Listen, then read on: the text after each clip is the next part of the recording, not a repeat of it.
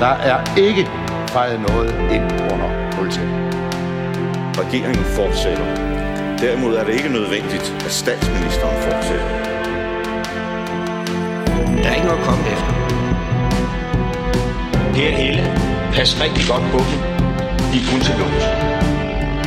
Fordi sådan er det jo. Ja, jeg kan bare sige, at der kommer en god løsning i morgen. Velkommen til Ministertid, programmet, hvor en forhenværende minister interviewer en anden forhenværende minister. Mit navn er Simon Emil Amitsbøl Bille. Jeg er tidligere økonomi- og indrigsminister, men det skal ikke handle om mig. Det skal derimod handle om dig, Uffe Elbæk. Velkommen. Tak skal du have. Hvad tænkte du, da du sad til samråd, hvor Folketingets kulturudvalg lugtede blod og gik efter ministerens politiske liv? Jamen altså, det var jo en ret dramatisk dag, øh, og hvis jeg skal prøve at lige sætte nogle billeder på det. Jeg havde været øh, dagen før været i Middelfart og Fredericia, øh, og skulle holde møder derovre, og så dagen, hvor samrådet fandt sted, der kører jeg i ministerbilen øh, fra øh, Fredericia mod København. Og inden vi når Storbæltsbroen, så lukker Storbæltsbroen, fordi der er islag. Og det er altså sekunder fra, at vi simpelthen ikke når at komme til samrådet øh, til tide, fordi at ministerchaufføren han skal køre med Babu nærmest øh, fart øh, til Nyborg og få mig og min ministersekretær ombord på, øh, på, toget til København, så vi, jeg når det lige.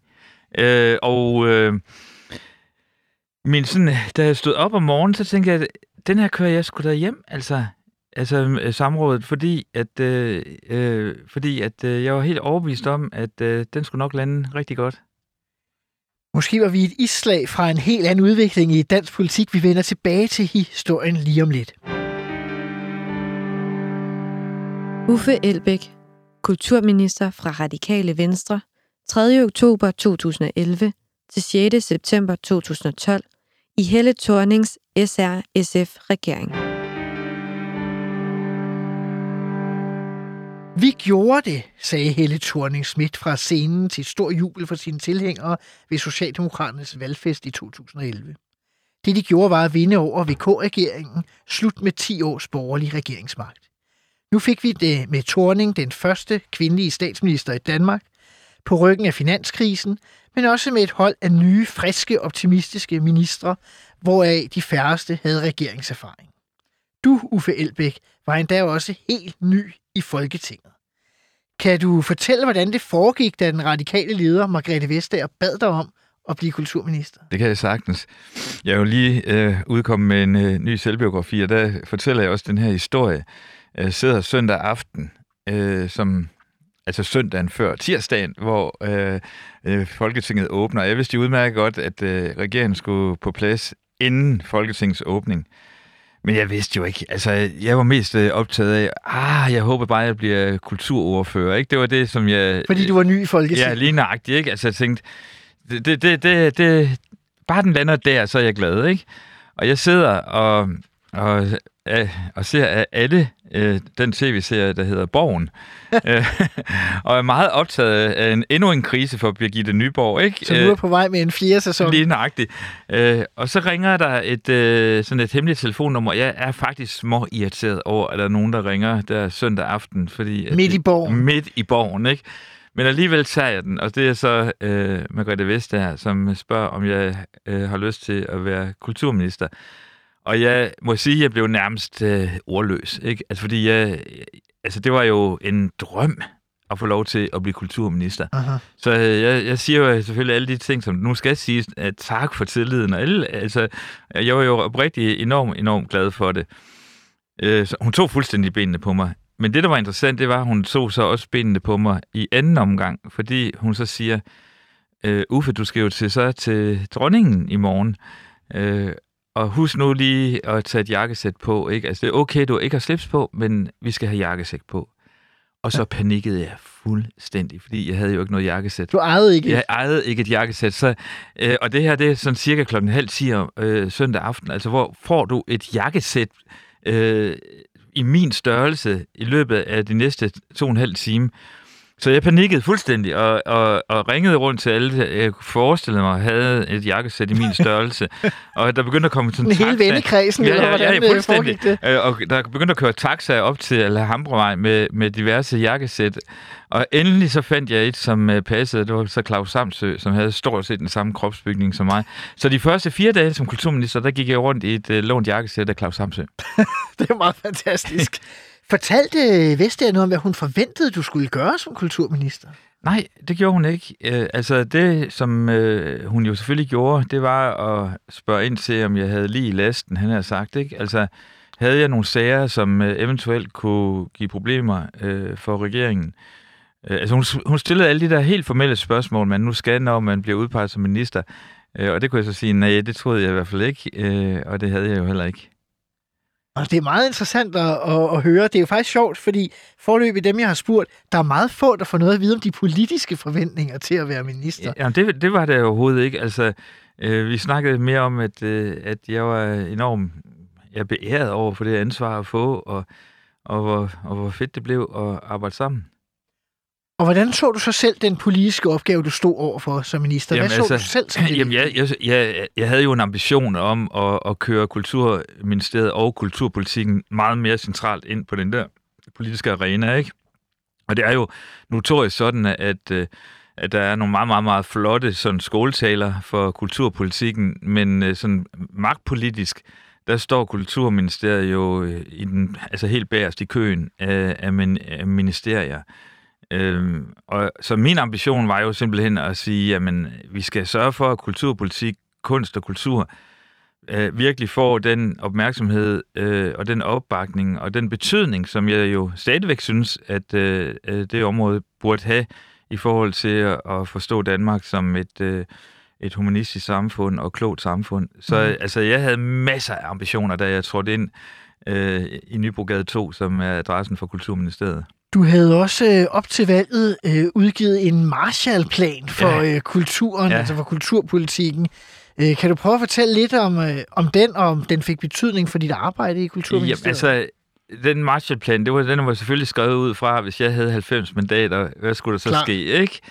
Øh, og der øh, udfordrede jeg jo ikke mindst øh, sådan den, kan man sige, øh, balancen mellem rytmisk musik og klassisk, klassisk musik. Altså jeg synes, at øh, den rytmiske øh, scene burde øh, få øh, større prioritet og, og afspejle den skal man sige, interesse, der er i befolkningen. Du foreslog en 50-50 fordeling i Ja, nærmest ikke. Nyheder, altså? Ja. øh, og, og det øh, var en af de første øh, sager, som viste, hvor svært det er overhovedet at gøre noget øh, på det her område, fordi at jeg, jeg altså, jeg fik jo nærmest alle selv, den rytmiske øh, øh, fagforening fik jeg nærmest på nakken, ikke? fordi at, øh, fordi at man går, øh, går ikke ind og laver prioriteringer på kulturpolitik. Altså det er nærmest umuligt. At den eneste måde, du kan drive kulturpolitik og ændre kulturpolitik på i Danmark, det er, hvis der er nye penge. øh, så så jeg, jeg løb min første stav i livet, kan man sige, som kulturminister, i forhold til den øh, plan, jeg ellers havde haft på det rytmiske. Jeg fik den lidt, altså nogle, nogle få skridt i den rigtige retning, men slet ikke i forhold til det ambitionsniveau, jeg havde. havde. Når du siger også det, øh, man møder, altså når man bliver minister, så Ja. møder man jo også et, øh, et embedsværk. Ja. Øh, hvis man skulle være lidt fræk, så kan man sige, at de fleste ville måske sikkert øh, inden da have tænkt kultur, Uffe Elbæk, ministerium, Ja. måske ikke lige øh, så meget, altså minister mere end ministerium. Ja. Hvordan var mødet med embedsværket og samarbejdet med dem? Jamen, det var faktisk fremragende. Altså, den dag i dag, så har jeg simpelthen så meget respekt for, for de kollegaer, altså de medarbejdere, jeg fik i ministeriet. Altså, der var ingen tvivl om, at... øh, Og det er faktisk noget, som jeg synes er meget fascinerende, og som jeg til en vis grad stadigvæk ikke helt kan forstå. Men når der kommer en ny regering, så, så indretter det pågældende mini- ministerium sig, i hvert fald på gode dage, på den nye regering, og den nye regeringspolitik, og den minister, som det pågældende ministerium får. Uh-huh. Øh, og det vil sige, at øh, den taleskriver, der måske dagen før havde skrevet hamdierne breve eller taler til den gamle øh, øh, minister, er så, så dygtig, kan man sige, forunderligt dygtig, at det vedkommende kan skrive det stik modsatte til den nye minister. Uh-huh. Og, og det synes jeg er et eller andet sted er psykologisk så interessant. Jeg vil ikke selv kunne gøre det. Nej. Men, øh, men øh, det er jo det, som vores dygtige embedsmænd skal kunne. Altså, nu har øh, demokratiet talt, øh, og nu er der kommet en ny regering, og så retter man sig ind efter den kurs, den her nye regering, og dermed også befolkningen øh, har, øh, har givet mandat til. Nå, men i hvert fald, jeg, jeg kommer ind øh, af, hvad hedder det, trappen, stentrappen i Nybrogade 2 den første dag, øh, og går op. Og det skal lige siges, at øh, jeg kendte jo godt ministeriet, øh, fordi at jeg havde øh, cirka 10 år øh, før været bestyrelsesformand for det, der hedder Kulturministeriets udviklingsfond. Så i tre dage, øh, tre dage, to dage om ugen havde, havde jeg faktisk været inde i Kulturministeriet i den der periode. Så jeg kendte, ja, jeg kendte, godt, huset. Jeg kendte huset. Øh, så jeg går op, øh, og jeg havde, jeg havde en Irma plastikpose i hånden, fordi jeg skulle jo have en øh, gave med til Per Stig, som var afgående kulturminister. Ja, og går, Møller ja, konservative. Ja, ja. Og jeg går ind øh, af, af fordøren øh, og går hen til receptionen og spørger, om jeg, jeg har fået nyt job her, og om, der, om vedkommende vidste, hvor mit, kun, øh, mit skrivebord var. Det var totalt joke, ikke? Men, ja. øh, men øh, og øh, vedkommende synes jo, det var så sjovt, at jeg gjorde det, ikke? Det var og godt, par... det så ikke var en, der sagde, hvem er du? ja, lige nøjagtigt, lige nøjagtigt. Nå, men i hvert fald vedkommende peger mig op af, og så kommer jeg op på sådan en anden trappe på øh, niveau, og der står så hele direktionen legnet op, ikke? Og mit første møde med, med min ministersekretær, det blev en kamp omkring den der plastikpose, fordi at uh, Morten, som var min ministersekretær, blev det. Uh, vi ville jo selvfølgelig have den der, bære min plastikpose med den der uh, gave til Per Stig. Ja. Og jeg havde sådan, nej, det skal du ikke. Altså, jeg kan godt selv bære min uh, mappe, ikke? Uh, ja. Så det var det første møde. Og i løbet af de næste to, to uger, så, så rettede ministeriet sig ind i, i forhold til den her nye radikale ja. kulturminister. Øh, og jeg havde jo ikke bare ambitioner om en anden måde at tænke kulturpolitik på. Jeg havde også en anden ambition om, hvordan man driver et ministerium. Og lidt mere nede på jorden, der går rygter om, du øh, spiser frokost med medarbejderne lige i kantinen. Ja, lige nøjagtigt, ikke? Altså, og de altid vidste, hvordan de skulle forholde sig til det, ja, måske. Lige Nå, nej, jeg havde det bare sådan, det kan da ikke være rigtigt, jeg skal sidde op på, på mit øh, ministerkontor og spise øh, min, øh, min mad. Altså, jeg skal da sidde der, hvor alle de andre er. Men i det hele taget forsøgte jeg at, at, at, at ændre øh, skal man sige, øh, sagsgangene, fordi når man kommer ind, og det er jo nok ikke jo mange, der lige sådan tænker på, men, men som minister, så holder du selvfølgelig din daglige eller din ugelige øh, direktionsmøder med departementchefen og områdescheferne og kontorcheferne på, den, på de pågældende sager. Og normalt er det jo sådan, at øh, ministeren får udlagt teksten af altså, departementchefen, og hvis så øh, der skal yderligere detaljer på, så kommer områdeschefen på banen, og hvis der så yderligere skal komme kommaer og punktummer, så er det kontorchefen. Og jeg sagde, altså jeg har stor respekt for, for, for jeres arbejde, men hvem har egentlig siddet med den her sag? Aha. Og så bad jeg om, at den pågældende medarbejder var med på mødet, når vi behandlede sagen. Ja. Så vi startede med den medarbejder, der rent faktisk havde lavet, havde, havde lavet indstillingen. Og så kunne departementchefen og områdescheferne så uh, supplere, hvis der var brug for det. Jeg gætter på, at det måske er mere udbredt, og måske meget forskelligt fra ministerium til ministerium. Jeg tror, jeg har haft en meget lignende oplevelse ja. som dig med, at, at det ikke var så hierarkisk, når vi skulle have fremlagt sager Nej. og den slags. Altså, det var rigtig fint. Det var rigtig ja. fint. Ja.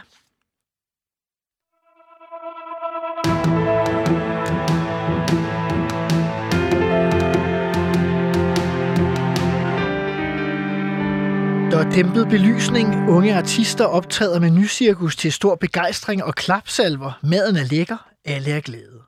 Maden er lavet på skolen. Skolen er akademiet for utæmmet kreativitet. De begejstrede mennesker er medlemmer af Folketingets kulturudvalg, der er til såkaldt ministermiddag med kulturministeren. Umiddelbart et vellykket arrangement. Jeg ved det, for jeg var der selv. Jeg var kulturordfører. Du var der også, Uffe Elbæk, for det var dig, der var minister. Lige nøjagtigt. Senere blev denne og en lille håndfuld andre arrangementer holdt på AFUK, som øh, akademiet blev kaldt, øh, meget omdiskuteret. Kulminerende med et samråd i Folketingets kulturvalg et års tid efter, i december 2013. Fordi i din mand øh, havde en stilling ja, øh, på AFUK. Han var sekretær. Og han var sekretær, og det blev ligesom øh, mistænkeliggjort, at der ja. skulle være en form for nepotisme eller noget i den stil i den forbindelse. Nu sidder vi til samrådet. Du fortæller, at du har kørt over øh, Storebæltsbroen ja. med islaget i nakken. ja. øh, hvad tænker du under samrådet? Jamen, der sker flere ting i det der samråd, ikke? Øh, hvor, altså, inden jeg overhovedet går ind, så havde jeg sådan, den her, den kører vi hjem. Altså, fordi jeg vidste jo, at øh, der var ikke nepotisme. Øh, og at der var gode faglige grunde til at lægge det netop på, øh, på AFUK. Altså det, som øh, mange jo ikke ved, og heller ikke læserne dengang og seerne dengang, det var jo, at Danmark havde øh, EU-formandskabet, og vi skulle placere nogle middage. Og jeg, jeg havde sådan, ud fra den, hele den kulturpolitiske sådan, tanke, jeg havde, så ville jeg altså hellere lægge det på AFUK, som i min optik er en af de kreative åndehuller i København, end at lægge det ude i Bellacenteret. Øh, og alle var som sagt også rigtig, rigtig glade for rammen øh, og det, der foregik. Men, øh, men øh, der, der var øh, altså både journalister og politikere, som synes, at øh, det var problematisk, at øh, min, øh, min mand var sekretær på en af produktionsskolerne, der er derude. Men jeg havde sådan, der er gode argumenter for det, øh, og jeg kan argumentere for det. Øh, så da jeg træder ind i lokalet, så tænker jeg, hvis bare jeg får forklaret det her godt og ordentligt, øh, og min tilgang er egentlig, at de fleste konflikter opstår på grund af enten forkerte informationer eller manglende informationer. Mm. Så jeg havde også den holdning, vi bliver ved med at snakke om det indtil, at, øh, at alle forstår, hvad der er op og ned. Mm. Og det endte jo så med et legendarisk samråd på omkring 4-5 timer, tror jeg. Jeg tror, at det på det her tidspunkt var fuldstændig rekord, ikke? Øh, jeg var der selv kun de første to-tre timer, fordi jeg skulle til et møde i Justitsministeriet. ja, jamen, det, var, det var helt sindssygt, ikke? Ja. Øh, og, øh, og, men, men det, der måske øh, sådan for mig er vigtigt, øh, altså i dag, 10 år efter, det kommer vi til. Ja. Jeg vil gerne lige stadigvæk øh, blive i selve samrådssituationen. Ja, ja. Altså, når du selv siger, at det var legendarisk langt også. Ja. Altså, hvordan går det, går det op for dig i løbet af samrådet, at der er noget, der ikke helt er, som det skal være? Eller ja, tænker ja, du stadigvæk? Altså, jeg, jeg, jeg glemmer aldrig, at Inger Støjberg pludselig trådte ind i lokalet, ikke? Øh, og det er nærmest øh, på det her tidspunkt, hun har aldrig nogensinde, jeg tror ikke, hun var kulturordfører overhovedet. Hun var blevet hentet ned, fordi at oppositionen selvfølgelig lugtede blod, ikke? Øh, og hun sidder der og, og gør sig klog øh, på mine vegne og spørger, om jeg ved, at øh, jeg nu øh, udtaler mig under ansvar, ministeransvar, ikke? Altså uh-huh. bare lige for at markere, at øh, hun er en gavet politiker, øh, som nu øh, lige vil belære den her unge kulturminister altså om... unge hvad, forstået øh, som politisk unge, ikke? Ja, ja. ja. Øhm, og om jeg vidste, at jeg udtalte mig under ministeransvar. Og der sad jeg, mens hun stillede det der spørgsmål, og tænkte, nu kunne jeg godt blive mega bitchet. Ja. Men tænkte, nej, fordi hvis jeg gør det, altså, så på en eller anden måde, så havde jeg accepteret det, der var spillereglerne på Christiansborg.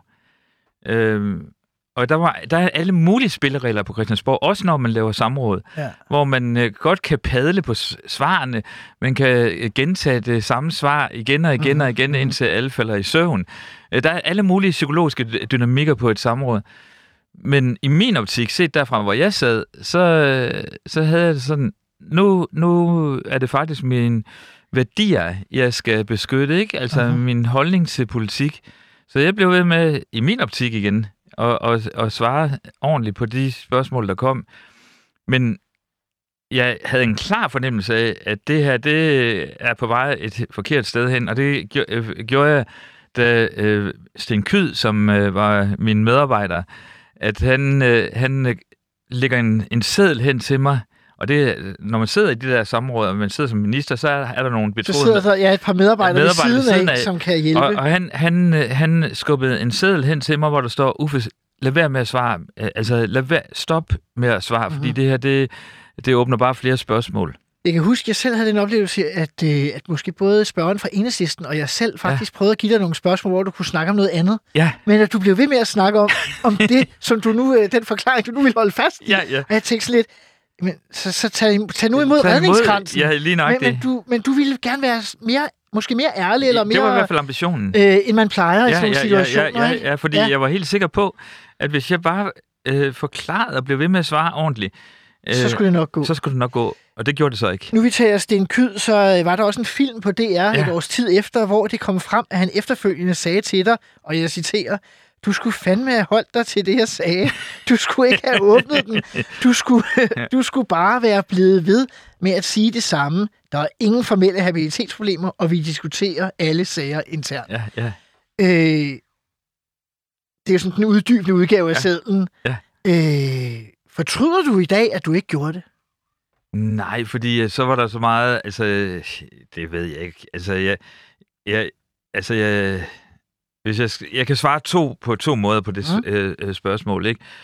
Sådan snævert, når man tænker på, hvad, jeg- hvad jeg kunne have gjort med kulturområdet, så kan man sige, at det var enormt ærgerligt. Altså, øh, vi havde så mange gode projekter øh, legnet op, og det hele blev kørt ned i papirkogen, da jeg stopper, ikke? Mhm. Så på, i det perspektiv, der var det kulturpolitisk perspektiv, der var det rigtig, rigtig øh, altså ærgerligt. Men i forhold til mig selv, og ikke mindst min relation til Jens, min mand, så var det det helt rigtige at gøre. Mhm. Øh, og øh, jeg holder jo også en, en øh, følsom tale dagen efter, da jeg overrækker stafetten videre til Marianne Hjelved, hvor jeg siger, altså, altså, der er ikke noget, der er vigtigere end kærlighed. Og det kan jo lyde altså, altså næsten for banalt, ikke? Øh, og alle violinerne øh, spiller.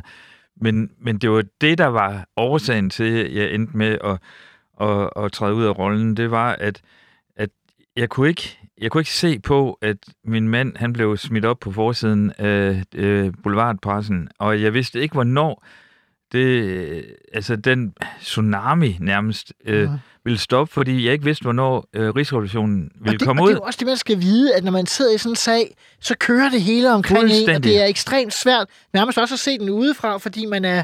Man, er, man står midt inde i det Ja. ja. hele, ikke? Øh, og, og jeg vidste, at, øh, at øh, nu ville Rigsrevisionen undersøge det. Øh, og om det ville tage tre måneder, eller om det ville tage et halvt år eller et år, jeg anede det ikke. Øh, jeg vidste ikke, øh, hvor, hvor lang tid sådan en undersøgelse ville tage. Og da jeg spurgte Margrethe Vestager, om hun vidste det, så kunne hun heller ikke svare på det. Og det var i det lys, at øh, jeg sagde, det er simpelthen ikke det værd. Altså, Så det er dig selv, der træffer beslutningen. Ja, det er hverken. Vestager eller Nej, Thorning, nej, nej, nej, der skubber eller presser. Nej, nej, nej, Thorning er også ude at sige, at hun har ikke bedt dig om at gå. Nej, nej, hun, hun ringede jo, da, da hun hørte, da hun hørte, at jeg havde besluttet mig øh, for at stoppe, så ringer hun ned fra Paris. Og siger, Statsminister Helle Thorning. Ja, ja. Yes. Og ringer ned fra Paris, og så siger, at hun var vågnet om morgenen og havde sagt, at, sagt til sig selv, nu går jeg altså ud og stiller mig ved siden af Uffe, og så kæmper vi den her hjem. Mhm. Mm-hmm. Men der havde jeg truffet beslutningen. Så hun prøvede at overtale dig til at blive. Ja, det kan man sige, ikke? Øh, og, og Morten Østergaard, han ringer også efterfølgende, da øh, han har hørt fra Margrethe Vestager, at, at jeg, jeg havde truffet Som var den her- nummer to i det Ja, radikale ja, på det og, og, tidspunkt. og, og siger, Uffe, har du virkelig, altså, har, skal du ikke lige overveje det her en ekstra gang, ikke? Altså, så, så det var suverænt min egen beslutning. Og der var stor opbakning fra ledelserne i begge regeringspartier. Ja, altså der hvor, og det skriver jeg også om i min, øh, i min, øh, i min øh, selvbiografi, ikke? Øh, at, at Margrethe jo er jo en særlig chef at have, Margrethe Vestager. Aha. Og, og hun har jo sådan et princip, hvis du har øh, lavet rod, må du selv rydde op. Øh, så, så hun havde det sådan, da jeg spurgte hende, jamen Margrethe, hvad, hvad er din vurdering af det?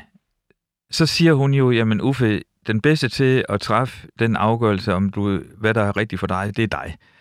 Og hvis der er overhovedet en anelse af, hvor jeg havde haft brug for en større opbakning, så var det lige i det øjeblik, hvor jeg spørger hende, Ja. Hvad- så hun hvad- klipper i virkeligheden mere snoren end de to andre, Ja, der lige mere nøjagtigt. gav Lige, ja, opbakning. altså, og, men igen, altså, jeg er fuldstændig overbevist om, at Margrethe mente, at det her, det, var, det måtte jeg vurdere. Øh, og så var hun, øh, så var hun, bakkede hun det op, som jeg nu besluttede. Og så synes jeg da også, at vi lige skal øh, som afslutning på ja. Ja. sagen have med, at øh, et år senere, nemlig i 2013, så kommer Rigsrevisionen jo faktisk ud og frikender og siger præcis det, som måske Sten Kyd sagde. Ja, lige der nok er det. ingen øh, formelle habilitet, ja, ingen Der, habilitetsproblemer lige nøjagtigt. i, i sådan Og, der, og, og noget af det, som jeg også blev- glad over i, i, den, i den rapport, de kom med, det var, at de også understregede, at der var også gode faglige grunde til at lægge det netop der. Mm. Mm-hmm. Så der var hverken øh, øh, habilitetsproblemer eller spørgsmål omkring, kan man sige, faglig øh, ordentlighed. Men det understreger også nogle gange, at i politik, så er det formelt rigtige ikke det politisk rigtige, fordi det kan være svært at forklare. Ja, ja, fuldstændig. Og, og, og øh, altså, hvis jeg sådan skal kigge på min egen periode, så kan man sige, at det, der var min styrke, også var min svaghed. Altså, min styrke var, at jeg kom udefra. Øh, jeg havde en lang øh, faglig karriere.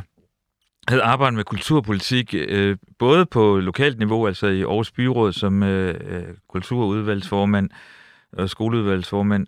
Øh, men jeg havde som sagt også siddet i, hvad hedder det, som formand for Kulturministeriets, Kulturministeriets udviklingsfond. Så jeg, jeg synes, jeg kendte området fuldstændig øh, i alle de flyvehøjder, man kan forestille sig.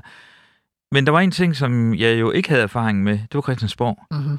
Øh, Så på den ene side kom jeg ind med et helt nyt blik og kunne sige, jamen kunne vi ikke gøre det sådan her? Omvendt, så øh, havde jeg nok den der mere sådan, iværksætter-tilgang til min øh, ordfører over på borgen, øh, at øh, jeg sagde, kan I ikke se lyset, vi skal den vej?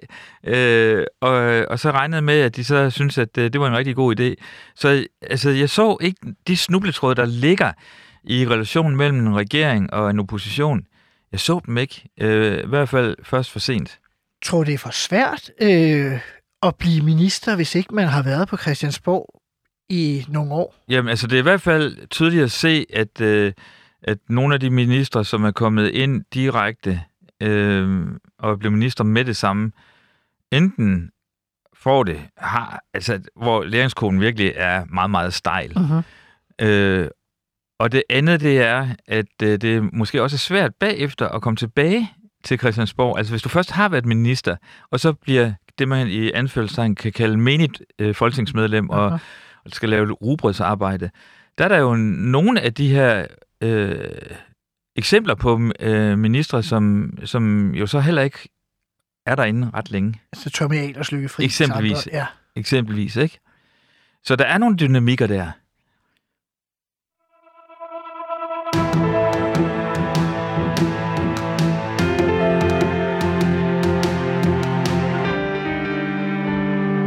Kommer vi til et punkt i programmet, der hedder fem faste spørgsmål, som jeg stiller til alle de ministre, øh, der kommer forbi.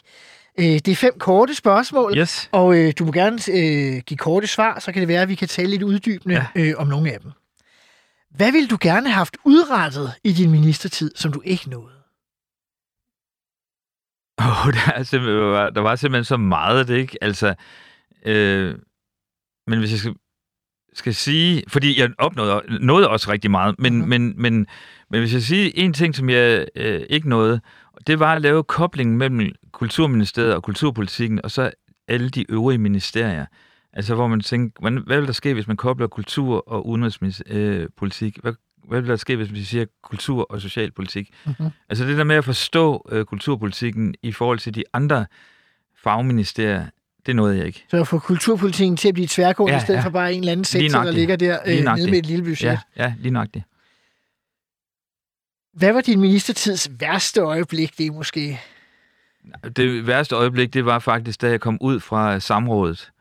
Øh, og af en eller anden grund, så havde jeg ikke forestillet mig... Jeg, jeg vidste jo ikke, at hele Danmark var gået amok, eller i hvert fald Medie Danmark var gået amok, mens jeg sad derinde.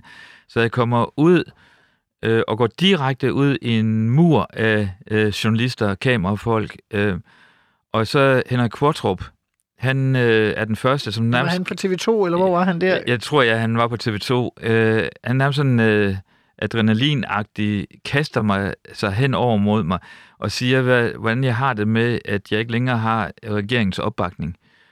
Øh, og jeg, for det første, så bliver jeg fuldstændig paf. Det andet, der sker, det er nærmest, at jeg går i chok. Jeg kan simpelthen ikke få et ord ud over munden. Altså, min, min, øh, min hals er helt tør, så jeg var i chok. Og så sker der det meget, meget dejligt, at der er en journalist på, sådan på, i anden række, der ser, at den er helt gal med mig, og så rækker han mig øh, min, øh, øh, han sin vand, øh, vandflaske, Ja, øh, og så får jeg en slurk vand i munden, og så kunne jeg svare Henrik Kvartrup, ikke? Øh, og det var jo, altså det var et fuldstændig sindssygt øjeblik. det forstår jeg godt. Hvad for din ministertid er du flov over? Jeg synes ikke, at der er noget, jeg er flov over. Det er, ikke, det er ikke en følelse, der kommer op i mig. Det er helt okay. Hvad er så den største revkage, du har lavet som minister? Jeg synes ikke, jeg har lavet revkager overhovedet. Men, øh, men, øh, men til gengæld en drømmekage, hvis jeg må øh, vende spørgsmålet om. Ikke fordi, at øh, jeg formåede sammen med Pia Allerslev, som på det her tidspunkt var kulturborgmester i, i København, at lave en alliance med hende og Københavns Kommune, sådan så at vi for en kort periode på fire år havde en øh, ny cirkusartistskole på højt niveau, lige sådan som man har i Sverige og i Frankrig. Øh, så det var ikke en revkage, men det var en drømmekage. Men var det en alliance, der ligesom fik presset Folketinget til at... Ja, ja, den kom på finansloven. Ja, den så på den måde er det jo en lille Ja, ja, revkage, ja, ja, selvom ja, det- ja, lige nøjagtigt. du kalder det en drømmekage. Ja. Øh, hvem var din værste kollega? tænker du politisk, altså over på Christiansborg? Øh, altså det, som jeg... Øh, jeg ved, jeg ved ikke, om jeg vil bruge ordet værste, fordi så kunne jeg selvfølgelig godt sige Inger Støjberg, ikke? eller Pia Kærsgaard. Altså Pia Kærsgaard, hun, hun så jo rødt hver eneste gang, hun så mig, og talte mig helt ned under gulvbrædderne, ikke? Men fred med det, det er jo hendes stil, ikke? Øh, nej, hvis jeg skal sige, det, hvor jeg var mest skuffet, så var det øh, Enhedslæsens kulturoverfører, øh, som jeg slet ikke forstod agerede på den måde, han gjorde i forbindelse med samrådet. Øh, fordi at på mange måder, så må jeg have været den minister på hele regeringsholdet, som Enhedslisten var, var, kunne have været mest glad for, fordi at jeg synes jo, hvis jeg altid har haft sådan en Enhedslisten, det var sådan mit andet parti, altså andet valg, hvis jeg skulle øh, stemme på, på nogle andre end det parti, jeg selv var en del af. Så derfor undrede det mig fuldstændig, at den pågældende øh, kulturoverfører agerede, som han gjorde. Men kunne det ikke handle om det, vi talte om tidligere, at det på et tidspunkt blev for svært under samrådet? Og, øh... Jo, det kan godt være. Det kan godt være. Altså, jeg har aldrig forstået det. Op. Jeg har aldrig forstået det, fordi at, øh, jeg har givet ham alle de informationer, han skulle have øh, i løbet af weekenden. Jeg har holdt møder med ham i løbet af weekenden. Jeg forstod ikke, hvad der skete. Om ikke det værste, så måske et af de mere kedelige øjeblikke, forstået i vores egentlige forstand, så beskriver du også i din nye bog, øh, Uffe Elbæk, et liv, øh, noget om, hvordan du sidder og kigger rundt i lokalet under et statsrådsmøde ja. mellem øh, regeringen og dronningen, og pludselig får inspiration gennem malerierne mm. øh, på væggene. Du har selv prøvet det. Kan du fortælle? Du har selv prøvet det. Det, øh, jeg vil sige, på et tidspunkt, så vidste jeg øh, alle størrelserne på rosetterne ja. øh, op omkring, øh, hvad hedder det, lysekronen. Ja, lige nøjagtigt. Jeg havde talt dem, så jo, jeg kender øh, det. Altså, det er jo et, et, et, et, kan man sige, et særligt møde, et statsråd. Øh, og jeg tror, at for de fleste øh, vil man ikke helt kunne forstå, hvad er formålet med det. Men, man formelt, men form, og... formelt er det sådan, at en lov, øh, der er vedtaget over i Folketinget, ikke er en, en lov, før den har fået dronningens underskrift. Og det betyder, at øh, sådan øh, i et vis antal øh, møder i løbet af et år, afhængig af, hvor, hvor meget arbejde der bliver produceret over i Folketingssalen, så skal hele regeringen stille til det, der hedder statsråd.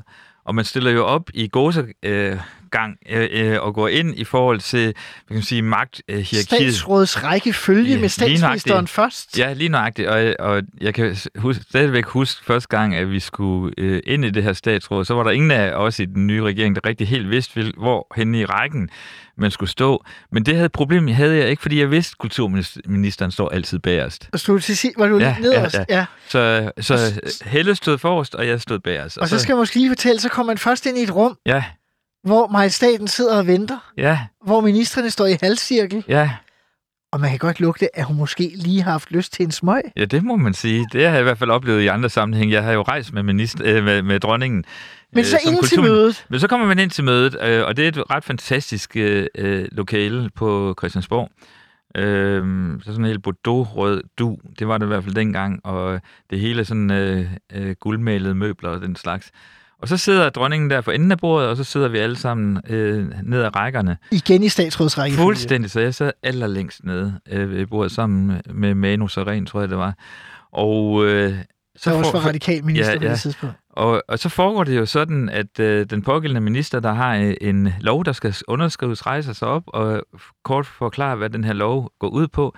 Og så rækker vedkommende loven til det, ved sidemarkeren, som rækker den videre hele vejen op til dronningen, og alle sidder helt stille. Øh, og så skriver hun under, der er næsten ikke en lyd i lokalet. Øh, diplomatchefen, øh, statsministeriets diplomatchef, sidder over i, i hjørnet og skriver referat med pen Øh, det er simpelthen øh, så filmisk, som man slet ikke forstår det. Og, det. og det mest dramatiske øjeblik, eller det værste, det ved jeg, man kan sige, det er jo, når mødet så er slut, så læser departementchefen et meget detaljeret referat op for det forrige møde. Ja, ja, nærmest på permanent papir. Ikke? Altså, det, det er helt fantastisk. Øh, og nogen... Øh, det første møde, der, man kunne næsten ikke lade være med at smile af det, men så efterhånden, så bliver det sådan nærmest meditativt rum, hvor folk sidder og drømmer sig væk. Og der er det så, at jeg øh, min, min øh, skal man sige, løsning på, på hele den der problemstilling, det er, at jeg begynder at kigge på malerierne. Og der er så nogle meget flotte øh, sådan vægmalerier. Der beskriver sådan, øh, Danmarks udvikling set med et religiøst perspektiv. Så først er det soltilbederne, og så er det hedningen, altså med den nordiske øh, asatro, og så kommer katolicismen, og så kommer øh, protestantismen, og hele vejen op, ikke? Øh, og jeg sad lige sådan, så jeg kunne se over på soltilbederne, og det var helt klart det billede, jeg havde det bedst med, og jeg tænkte, de har fat i den lange ende. Og det inspirerede dig? Ja, jamen, det hele, hele i forhold til at forstå, altså hvad er det, der er gået galt, synes jeg, i min optik er gået galt øh, med den måde, vi indretter vores samfund på, det er, at vi er jo blevet adskilt fra naturen, og har sådan noget naturen, det er bare sådan noget billigt skidt, som vi kan tage ned fra, øh, uden at det koster noget, ned af hylderne. Øhm, og at jeg tror, hvis man skal løse klimakrisen og biodiversitetskrisen, så skal vi som samfund og som øh, borgere få et genetablere vores relation til naturen, at vi er en del af naturen, ligesom som soltilbederne havde det.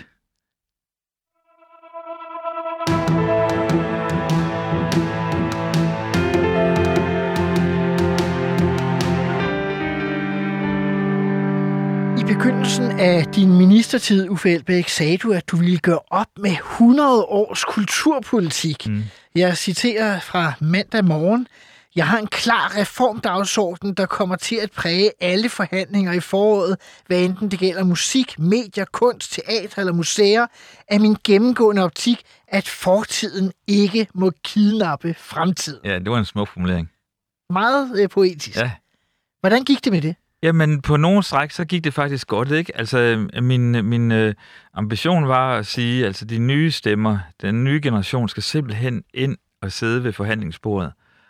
Øh, og det betyder, for eksempel, hvis man bare tager to øh, af de områder, jeg havde med at gøre, altså for eksempel idræt, ikke? Mhm. Normalt så er det DIF og DGI, altså de store forbund, organisationer, der, der sidder der og er med til at beslutte eller påvirke en minister i forhold til, øh, hvad skal pengene gå til. Og der havde jeg sådan, nej, de, de er fine nok, men altså, de bliver nødt til at rykke tættere sammen, sådan, så vi kan få sådan en organisation som Game for eksempel, som er, er sådan en selvorganiserende idrætsorganisation, som er fremragende. Altså som eksempel på en ny stemme, der skulle ind mm-hmm. til bordet. Og det samme øh, havde jeg det med, med medieområdet, hvor øh, selvfølgelig de store, tunge øh, dagblade og mediehuse i den grad fyldt ved forhandlingsbordet. Og der havde sådan, vi bliver nødt til at skaffe plads til altså noget som Zetland og Atlas og Følgetong, altså de nye Nogle af medier, nye medier. øh, altså øh, kunne komme ind, ikke? Og, og det betød jo, at, øh, at øh, i forhold til medieområdet, at, at vi fik en innovationsfond øh, øh, pulje til nye medier. Så på, på de der forskellige områder, hvor jeg, hvor, hvor jeg tænkte, lad os nu få de her nye stemmer i spil, så, så, så lykkedes det et stykke af vejen. Men jeg vil så også sige, at øh, det er ekstremt svært at lave prioriteringer på eksempelvis Det det, kulturområdet. sagde, ja. Altså, øh, og det skyldes selvfølgelig, at øh, hestene bides, når krybben er, er tom, øh, og alle forsvarer deres egne positioner. Mm. Og hellere så bare holde fast i status quo, og så beskytte det, man nu engang har, end faktisk at sige, det her det kan gøres bedre. Men er der for meget sådan old boys eller old girls network i, øh, i kulturmiljøet i virkeligheden? Det, det synes jeg jo, at det var dengang. ikke. Øh, og nogle gange så tænker man, at øh, kulturområdet burde være det mest kreative og åbne af alle. Det er jo Øh, det. Men, men øh, det kan man godt øh, tro om igen. Altså, altså, de store institutioner, de ved godt, altså, der er svært, og det skal de også. Altså, det er vigtigt, at vi har nogle bærende kulturinstitutioner. Selvfølgelig er det det. Mhm. Men, men altså, jeg oplevede, at hvis du begynder at flytte penge fra det ene område til det andet område, så er der nogle meget, meget stærke øh, interesseorganisationer og meningsdannere. Fordi, ja, fordi øh, du nævner flere gange det her med, at Kulturministeriet sådan i særlig grad er svært at prioritere indenfor. Men det ved jeg ikke, om det kun er, er Kulturministeriet, men det, det kan givetvis også være på Nej, de nej, andre. fordi man kan jo sige, sådan er det jo sikkert på alle ministerområder. nøjagtigt, ikke? Hvis ja. man ikke har nye penge, så er der jo nogen, der skal give, for at nogen kan Ja. få. Men der er måske en særlig ting på kulturområdet med, at der er både nogle meget stærke personligheder, men også rigtig mange i offentligheden kendte og elskede personligheder, Helt sikkert. som du skal slås med. Ja, helt sikkert. altså, var det... Altså, kunne Jamen, det, jamen, altså, jeg tror, min fordom at, ville være, at det gjorde det sværere. Jo, jo, men jeg tror da, at, øh, at øh, jeg i den grad, øh, hvis man skal, nu skal bruge et meget direkte udtryk, altså pisset nogen af. Altså, øh, altså at, øh, at der sad nogle øh, meget markante øh, og også vidende og erfarne øh, mennesker, som havde det sådan, nu kommer han og, og fuldstændig øh, øh, altså smider det hele op i luften. Altså det, det, det er der ikke noget rationale i. Ikke? Mm. Jeg, jeg havde et, øh, et meget interessant møde, øh, som jeg også beskriver i bogen, med en øh, journalist fra Weekendavisen, og nu skal jeg nok lade være med at nævne navn, men han sagde, Uffe, husk, altså han kom virkelig med et godt råd til mig, husk, den der lever stille, lever godt. Altså hold dig under radaren. Altså, så længe der ikke er larm på det her område, så, så skal vi nok få det til at fungere. Og det var jo ikke min tilgang. Altså, jeg kom jo med en meget mere entreprenant tilgang. Jeg, jeg havde det sådan... Og det var igen både min styrke og min svaghed. Mhm. Men altså, jeg, jeg, jeg ville jo... Øh, altså helt dybfølt, en, helt ind i hjertet, havde jeg sådan, at vi, vi bliver nødt til at, at vække kulturlivet, øh, og også udfordre kulturlivet, samtidig med, at vi gav kulturlivet en langt større status, end det havde på det pågældende tidspunkt. Men når du taler om at vække kulturlivet, og du samtidig taler om en øh, gør op med 100 års øh, kultur, øh, Ja, det var jo også så lyder- voldsomme ord, så, jo. så lyder det jo som, at, øh, at dansk kulturliv, kulturpolitik har sovet en 100 års tornerose Ja, og jeg vil nu sige det der med 100 års øh, kulturpolitik. Jeg tror nu, det var mandag morgens øh, øh, hvad hedder det, framing af det, ikke? Øh, men der var jo ingen tvivl om, at jeg gik ind i et ministerium, hvor der havde været borgerlig øh, kulturminister i, i Et årti, ja, ja. et årti, ikke? Mm. Og det, altså, jeg har det jo rigtig godt med, med, hvad hedder det, alle de kulturminister, der har været der, altså ikke mindst med Brian Mikkelsen, som jo var en meget markant kulturminister.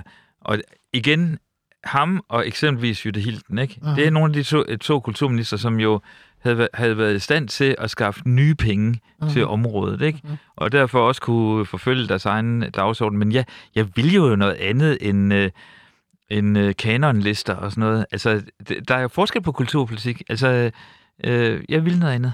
Men blev du ramt af, fordi man kan jo sige, at Jytte Hilden var jo, for at sige det som det er, gift med Mogens Lykketoft, der var er- finansminister. ja, og- øh, og- Brian Mikkelsen var meget tæt på den konservative sad- partiledelse, han var faktisk en del af sad, den. ja, han sad i K-udvalget. Han sad i toppen af, af regeringshierarkiet. Ja.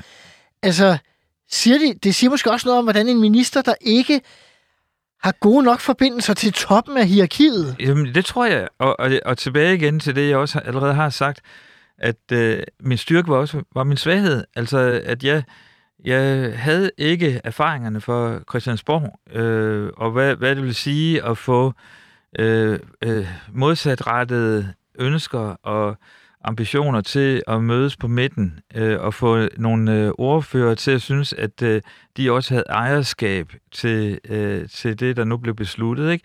Jeg synes jo, altså nu, nu, har- nu har du jo selv prøvet at holde møde med mig, han har sagt, øh, så du må selv lave øh, anmeldelsen af det. Jeg synes jo egentlig, jeg havde et meget godt forhold til, til alle ordførerne, og jeg fik jo også landet nogle gode, øh, brede aftaler, både på, på medieområdet, og, men også i forhold til Kunstfonden, øh, da vi øh, ændrede hele den struktur. Øh, men alligevel, hvis jeg sådan skal kigge selvkritisk på det, Mm. så det, der var, var min fordel, var også min bagdel. Altså i forhold til, jeg kendte ikke hverdagen tilstrækkeligt godt over på Christiansborg, da jeg blev kulturminister. Du nævner, øh, at det der med at få nye øh, kræfter ind, Ja, det nævner du eksempler på idræt og på medier, ja, som man måske lidt flabet kunne kalde Kulturministeriets stedbørn på en ja, eller anden ja, måde. ja. Men selve sådan, den klassiske kulturpolitik, lykkedes det også der i Jamen, større der synes grad jeg, at få men, nye men der kræfter synes jeg med jo, at jeg var med til at rejse hele diskussionen omkring, eksempelvis, det er bare et lille, lille hjørne, ikke? men altså at, at øh, lave en dagsorden omkring øh, kvindelige musikere, altså hvordan kan vi, hvordan kan vi øh, få større øh, ligestilling inden for, for det kunstneriske. Jeg, jeg, jeg synes, at øh, jeg igen øh, formåede at få de unges øh, ønsker på dagsordenen. Jeg nedsatte et, et, et sådan ungepanel øh, øh, af nogle enormt brighte unge, som var med til at, at hejse fanen for, hvad, hvor, hvordan kan vi gøre museerne, hvordan kan vi gøre teatrene, hvordan kan vi gøre musikstederne relevante for en, øh, en ny generation. Så, så det, der var hele mit drive fra starten, forsøgte jeg at forfølge, og igen, jeg nåede det, jeg nåede på den korte tid, der var, ikke? Øh, hvad ville der være sket, hvis jeg havde haft hele perioden? Det kan man jo kun gisne om.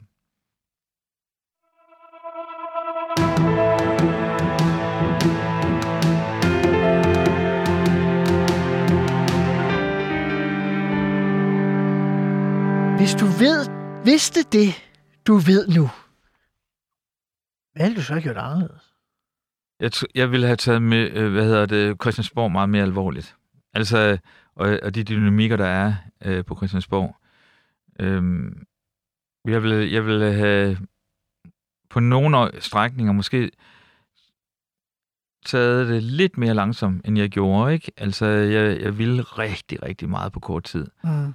Øhm, og det tror jeg både var en udfordring i forhold til ordførerne over på Christiansborg, men øh, det tror jeg også var en udfordring for medarbejderne inde i ministeriet, fordi at der var virkelig mange sat mange øh, skibe i søen i løbet af meget kort tid. Øhm, men ellers, altså her forleden dag, der spiste jeg frokost sammen med min sekretær derindefra, Ja. Anne, øh, og min ministerchauffør Tommy, og min ministersekretær Morten. Så altså øh, 10-12 år efter, så er de relationer stadigvæk intakte. Mhm. Og, så jeg ser faktisk med stor glæde på min tid øh, som kulturminister, og synes jo, det er det vigtigste ministerium stadigvæk. Og, og hvis det ikke var, fordi jeg var så gammel, som jeg er, og er på vej ud jo, altså det her den sidste periode på Christiansborg, så vil jeg elske at være kulturminister igen. Så du vil gerne tilbage. Ja, jeg synes, det er et fantastisk ministerium. Jeg husker en af dine, kan man kalde det kolleger, som eks-kulturminister, ja. Elisabeth Gerner, der også øh, sad for de radikale. Hun sagde engang øh, noget med, at hvis, man, hvis hun, hun kunne godt tænke sig at komme tilbage en ekstra gang, alene for, at hun havde vidst, hvordan man skulle håndtere embedsværket Ja, øh, igen øh, på en bedre måde. Ja. Hun havde de erfaringer, hun havde nu ja, fra dag et. nemlig. Altså, giver det mening for dig også? Jo, men det, der var lidt specielt, øh, og ikke fordi vi skal dykke for meget ned i det, øh, men, øh, men min departementchef, øh, Karoline Prim, hun blev syg, mens jeg var minister. Alvor, Ja, ja. Alvorligt syg, Ja. ikke? Øh, og øh, øh, det betød jo, at, at, at hele sådan samarbejdet med eksempel områdescheferne blev meget, meget intens øh, og stærk. Altså, Sten Kyd var jo en af dem, som vi har nævnt. vi hørte om fra Øh, ja. samrådet. Lige nøjagtigt. Så jeg, jeg oplevede egentlig, at, at der var en meget, meget god øh, dynamik mellem mig og, og embedsværket. Og jeg ved ikke, hvad jeg skulle, hvis jeg kom tilbage og gik op af, af stentrappen i Nybrogade 2, at, hvad, hvad jeg ville lave om i forhold til den måde, jeg gjorde det på dengang i forhold til dem. Mm. Øh, jeg synes, hold op, og jeg synes, vi havde gang i noget vigtigt. Og det blev jo, det, altså, og jeg tror ikke bare, det var mig, der havde det sådan. Fordi da jeg så stopper som kulturminister, så stod jeg jo altså nærmest altså medarbejderne græd hen langs væggen inde i det store mødelokale. Ja, hvordan altså, husker du det? Du skulle overgive det til Marianne Hjelved, ja. Tidligere radikal Ja. partileder, der pludselig fik måske et lidt overraskende comeback som minister, nøjagtigt. 11 år efter hun ja. Var gået af som øh, økonomiminister. Ja. Øh, selve overdragelses... Øh, Jamen det, der sker, altså det, der sker jo, det er jo, at, at hun, øh, Marianne, hun kommer, går den samme tur, som jeg havde gjort øh, 13-14 måneder tidligere, og kom ind i sit øh, øh, ministerkontor, og på den anden side af gangen, der er der departementchefens kontor, der stod jeg inde, Ja. og sammen med blandt andet Morten, min ministersekretær, og Tommy, min ministerchauffør, øh, chauffør. og jeg havde sådan, jeg tør simpelthen ikke kigge dem ind i øjnene, fordi der begynder jeg at græde. uh, Fordi at der, der var, vi havde noget rigtig, rigtig, rigtig fint med hinanden, ikke? Øh, så jeg, det eneste, jeg tænkte på, det var, jeg skal ikke komme til at kigge Morten ind i øjnene, fordi så kan jeg ikke holde den tale, jeg skal ud og holde lige om et øjeblik. uh-huh. Og da jeg så står derude, så, så kunne jeg bare mærke, at jeg havde det faktisk rigtig godt i situationen, fordi jeg var så glad for den beslutning, jeg havde truffet. Det var den helt rigtige beslutning. Mhm. Og så synes jeg, at min gave til Marianne var fuldstændig genial. Det var sådan en cirkusforestilling ude på Afuk. Og hvordan tog hun det? ja, hun smilede selvfølgelig, øh, men om hun nogensinde øh, øh, indfriede det, det ved jeg ikke. Havde I nogen sådan overdragelsessnak egentlig, nu det var til en partifælde? Nej, altså, det der så sker jo, det var jo, at det var mega følsomt for mig Mhm. bagefter, ikke? Og, og jeg må nok også sige, at jeg stadigvæk var lidt i chok og usikker på, om jeg overhovedet skulle tilbage til Christiansborg. Altså, jeg, på, på et niveau, så havde jeg sådan nærmest mistet meningen med politik. Øh, og sådan overvejet virkelig, er det nu, jeg skal sige ja til nogle af de tilbud, som faktisk begyndte at komme dagen efter, hvilket jo var Fra- meget, var meget smirende. Ja, ja, ja, organisationer, ja. Øh, altså, og virkelig blev opfordret til at søge nogle rigtig, rigtig spændende øh, jobs, øh, hvilket var selvfølgelig meget dejligt at mærke, at øh, min troværdighed den stadigvæk var intakt, men jeg var, men jeg var meget, meget usikker på, om jeg, om jeg skulle tilbage. Så det endte med, at øh, Jens og mig tog en måned, altså jeg tog overlov en måned øh, hen over julen, så det kom ikke til at betyde så meget i forhold til Christiansborgs arbejde, men jeg tog overlov en måned, øh, hvor vi både skulle finde hinanden øh, og finde ud af, at vores øh, forhold stadigvæk intakt, øh, som det ene spørgsmål, og det andet, det var, skal jeg, er det nu, jeg skal forlade Christiansborg, eller skal jeg blive der? Og så må man jo sige, at jeg blev der. Du blev der både i forholdet Ja, og, ja. og på Ja, Christiansborg i nøjagtigt. virkeligheden. Men det må jo også være det der med, altså, som folk måske ikke helt tænker, altså du blev sige, kørt i ministeriet Ja, i ja. bilen derhen, øh, ja. med nogen, som du siger, der vil hive plastikposen ud af hånden Ja, på dig, ja. for du skal sørge ikke bære den selv. Ja. Øh, jeg kan huske, at jeg selv har oplevet noget af det mærkeligste ved at blive minister, det var, at de ville have, at man skulle gå først gennem døre. Ja, ja, ja. Og det er meget mærkeligt, fordi det ligger jo naturligt til de fleste mennesker at være høflige over for andre. Ja, ja. Og derfor så går man lidt til siden, og når man så ikke til siden, så gik alle mennesker til siden. og pludselig så stod der bare sådan en kortage ved en dør, der åbnede sig. Og, og Lige virkelig. Men du kommer der sådan med, Ja. med hele det der apparat, Ja. som kun tænker på, at du skal Bak- have det godt mig op, ja. arbejdsmæssigt, Ja. personligt, på alle måder. Ja.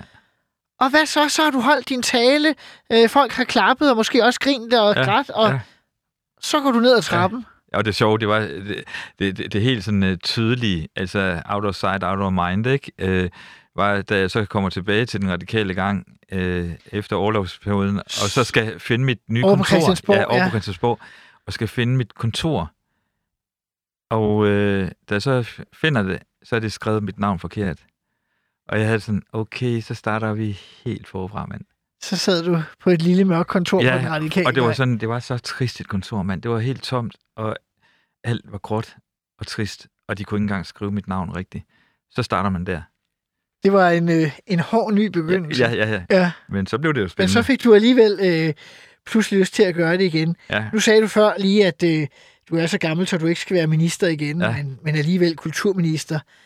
Har du nogensinde haft lyst til en anden ministerpost? Altså, du var selvfølgelig ude som statsministerkandidat Ja, for ja, ja, ja. Alternativet, men har du tænkt over? nej, jeg synes Kulturministeriet, altså selvfølgelig kunne jeg godt tænke mig også øh, uddannelsesområdet, fordi jeg synes, at det, det er så vigtigt et område. Og du har været rektor for Ja, ja, lige og nemlig. Så, så det, det er virkelig sådan det der med, at hvis vi skal gøre noget ved det her samfund, så starter det altså med skolen og vores øh, øh, ungdomsuddannelser og videregående uddannelser.